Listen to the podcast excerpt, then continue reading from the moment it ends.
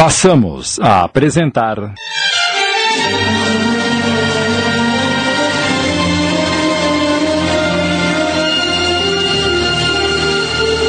A Ladra, minissérie original de Sidney Carbone.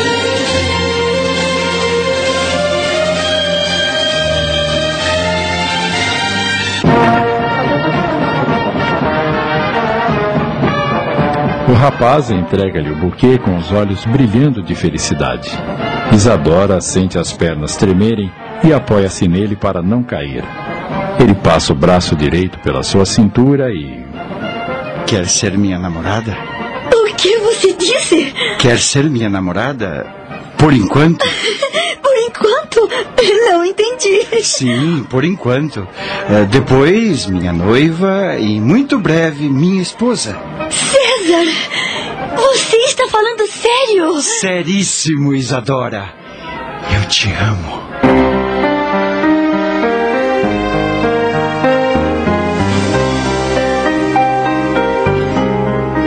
E a paixão explode em toda a sua intensidade. Ele a toma em seus braços, ela deixa as flores caírem ao chão e se unem num longo e ardoroso beijo.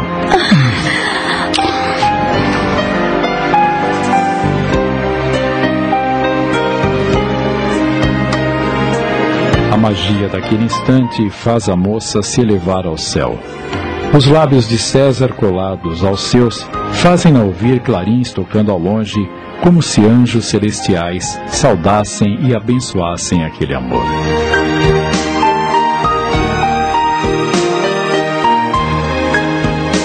O encanto só foi quebrado quando. Alguns artistas que aguardavam o momento de entrar no picadeiro aplaudiram saudando o feliz casal. Sejam felizes! Sejam felizes!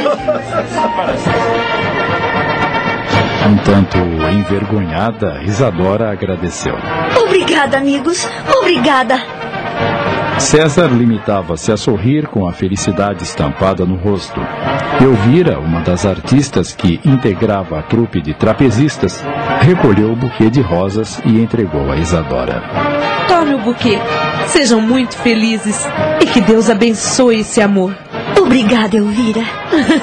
Você é uma danadinha, hein? Pegou todo mundo de surpresa. Desde quando estão namorando?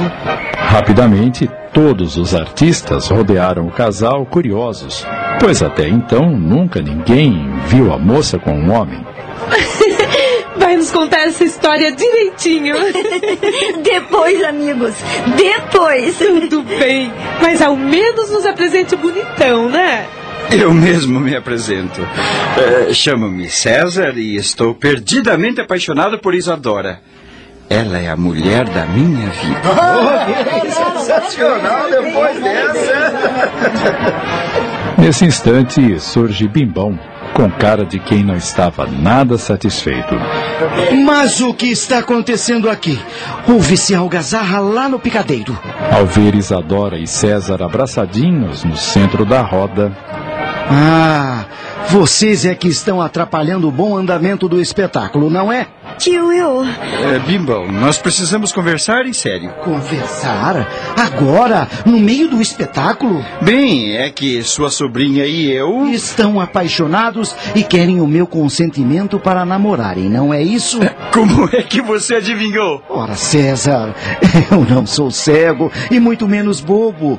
Só não consigo entender como é que isso foi acontecer assim, de repente. Afinal, vocês se conheceram ontem e... E quem é que entende os mistérios do coração? Disse bem, moço. O coração nos prega cada peça. Mas agora não é hora de discutir isso. O espetáculo não pode parar, gente. O trabalho, ao trabalho, vamos, ao trabalho! Eh, Tio, eh, o senhor. Eu já sei o que vai me pedir, Isadora. Fique tranquila, minha querida. Eu abençoo o amor de vocês e desejo que sejam muito felizes para sempre.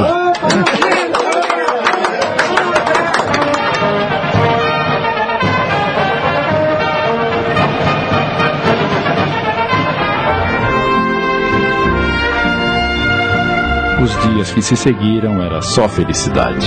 Nem César nem Isadora entendiam como um amor fulminante e avassalador pudesse nascer em tais circunstâncias. Você consegue me explicar?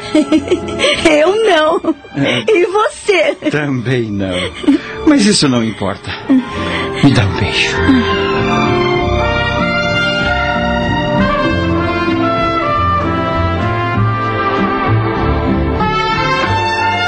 Aos poucos, César foi conhecendo detalhes da vida de sua amada. Meus avós, pais da minha mãe, eram proprietários de um circo-teatro.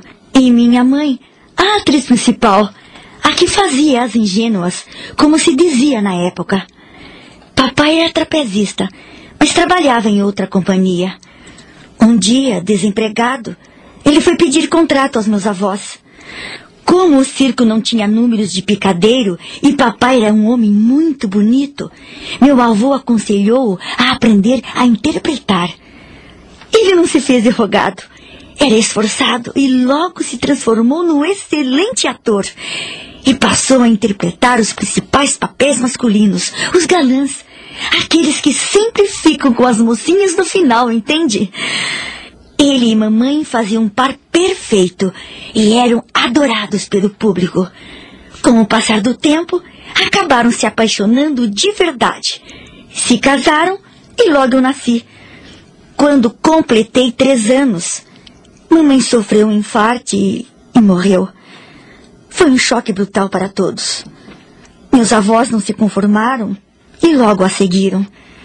Primeiro vovô, que já tinha quase 80 anos. Depois, vovó.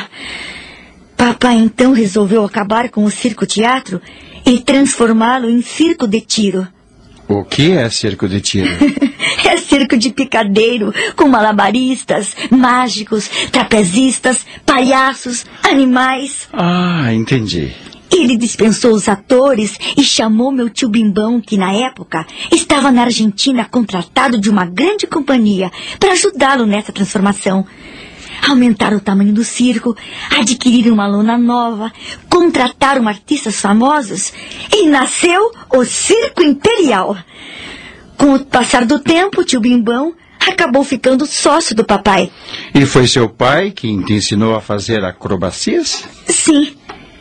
Papai fazia muitos números, mas sua paixão mesmo era o trapézio. Ele foi talvez um dos maiores trapezistas da história do circo. E foi de uma queda que acabou perdendo a vida, coitado. E como aconteceu? Certa noite quis trabalhar sem a rede de proteção para para valorizar o número, entende? Os artistas têm dessas coisas, principalmente quando o circo está lotado. Ele queria impressionar o público. Mas a sorte não estava ao seu lado aquela noite. E ele caiu. Eu me lembro até hoje daquele espetáculo de horror. A plateia gritando, apavorada. Todos correndo para socorrê-lo. A ambulância chegando. Ele sendo colocado na maca. Mas, infelizmente, nada se pôde fazer. Papai morreu antes de chegar ao hospital.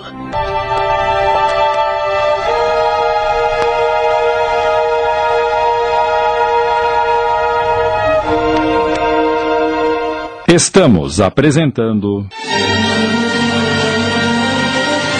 A Ladra. Voltamos a apresentar. A Ladra. Minissérie original de Sidney Carbone.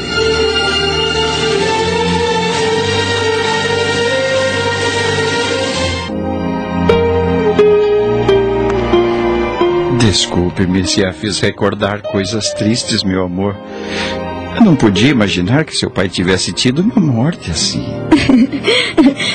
Não precisa se desculpar. É impossível não se emocionar quando me lembro daquela tragédia. Ah, mas tudo já passou. E como diz o tio Bimbão, a vida prossegue e o espetáculo não pode parar. Hum, mas agora, fale-me de você, querido. Ainda não sei nada de sua vida. A minha história é simples. Meu pai era um homem de posses, tinha muitos negócios. Mamãe também vinha de uma família abastada. Me proporcionaram uma infância feliz, me fizeram estudar nos melhores colégios da capital e nos Estados Unidos, onde me formei arquiteto. Quando morreram, me deixaram uma bela herança e os negócios. Mas resolvi me desfazer deles para montar a minha empresa de arquitetura. Sou apaixonado pela minha profissão. Apesar de empregar muita gente, faço questão de estar na empresa todos os dias para supervisionar tudo. Eu trabalho muito, meu amor. Mas isso me faz feliz. E você vive sozinho? Não. Tenho alguns empregados que cuidam da casa e de mim. Eu gostaria muito de conhecer a sua empresa. Claro, quando você quiser. Só que antes de conhecer a empresa, eu quero que conheça a minha casa. Não acha que é um pouco cedo para isso? Afinal, estamos namorando há apenas um mês. Tempo suficiente para você se envolver com todas as coisas que me rodeiam. Eu quero que saiba onde vivo, como vivo, o que faço nas horas vagas. Acabo de ter uma ideia. Que ideia! Amanhã é domingo e vamos passar o dia juntos. Eu venho te buscar bem cedo. Tomamos uns banhos de piscina, uns drinks. Depois, peço para minha cozinheira preparar um excelente almoço, um almoço especial só para nós dois. E à tarde, podemos ouvir música. Tem uns discos maravilhosos que você vai adorar. À noitinha, eu te trago de volta. Seria um programa maravilhoso, César. Ah, Mas se não fosse domingo. E o que é que tem ser domingo? Oh, César, se esqueceu que aos domingos temos matinê às 10 da manhã e às quatro da tarde. E é mesmo, nem me passou pela cabeça. Domingo é o dia que o circo mais fatura. Bem, isso quando o público comparece, é claro. Escuta, você não pode se livrar dessas matinês, não? Imagine! Ah, um domingo só, o que é que tem? Eu não gosto de falar isso, mas. Eu sou a atração principal do circo, mocinho. Está lembrado? A estrela. Sem essa. Eu morro de vergonha quando o tio Bimbão me apresenta assim. Mas você é uma estrela. Ah, por favor. A minha estrela. Ah, e você é o meu sol. O sol que ilumina minha existência, até então completamente vazia. Deixe-me beijá-la. Hum. Te amo desesperadamente, meu amor. E eu te venero, meu querido. Quando é que a gente vai fazer esse programinha então, hein? Bem, eh, poderia ser no próximo sábado. O que acha? Ótimo. Contanto que à noite você me traga pro circo sã e salva. Eu te prometo. Palavra de escoteiro. Vou começar a preparar tudo para que você seja bem recebida na minha casa, como uma rainha. Rainha! Que exagero! A rainha do meu coração. Você não tem jeito. Tudo bem, mas. Mas agora, mocinho, você vai ter que me dar licença, porque preciso começar a me preparar para o espetáculo. Já? Mas não são nem seis horas ainda. Mas tenho que tomar banho, escolher o traje que vou usar, ajeitar o cabelo, fazer a maquiagem. Ah, e inspecionar o meu aparelho de trabalho para ver se está em ordem. Isso não é por conta dos empregados? Claro que não. Cada artista tem a obrigação de verificar se seu aparelho está em condições. É uma questão de segurança, entende? Já pensou se aquela escada se solta do cabo de aço? Pelo amor de Deus, nem diga uma coisa dessas. Então, me dê licença que já estou atrasada. Tudo bem. Vou para casa tomar um banho e na hora do espetáculo estarei na plateia te aplaudindo, está bem? Agora, me dá um beijo de despedida.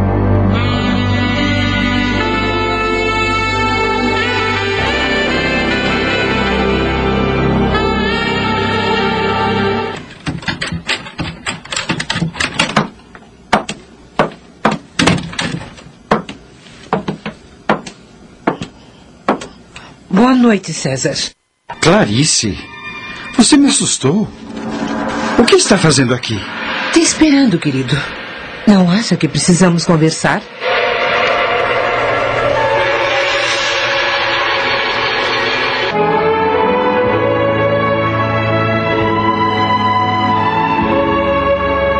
Neste trecho do enredo, estamos tomando conhecimento dos personagens que participam dos acontecimentos, percebendo suas personalidades, suas inclinações, simpatias e sentimentos por uns e outros.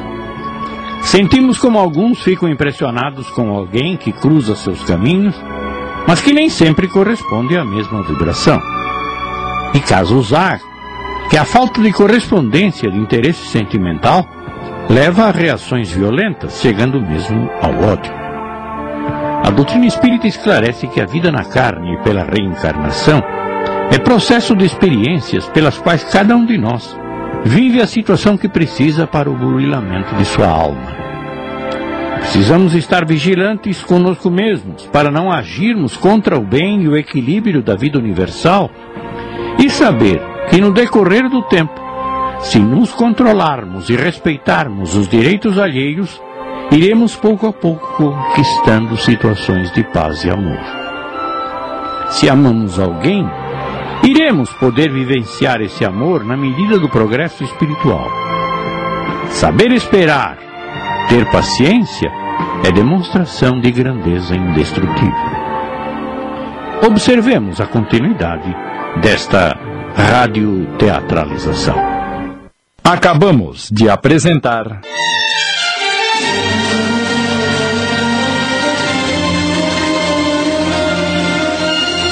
A Ladra, minissérie em 25 capítulos, original de Sidney Carbone.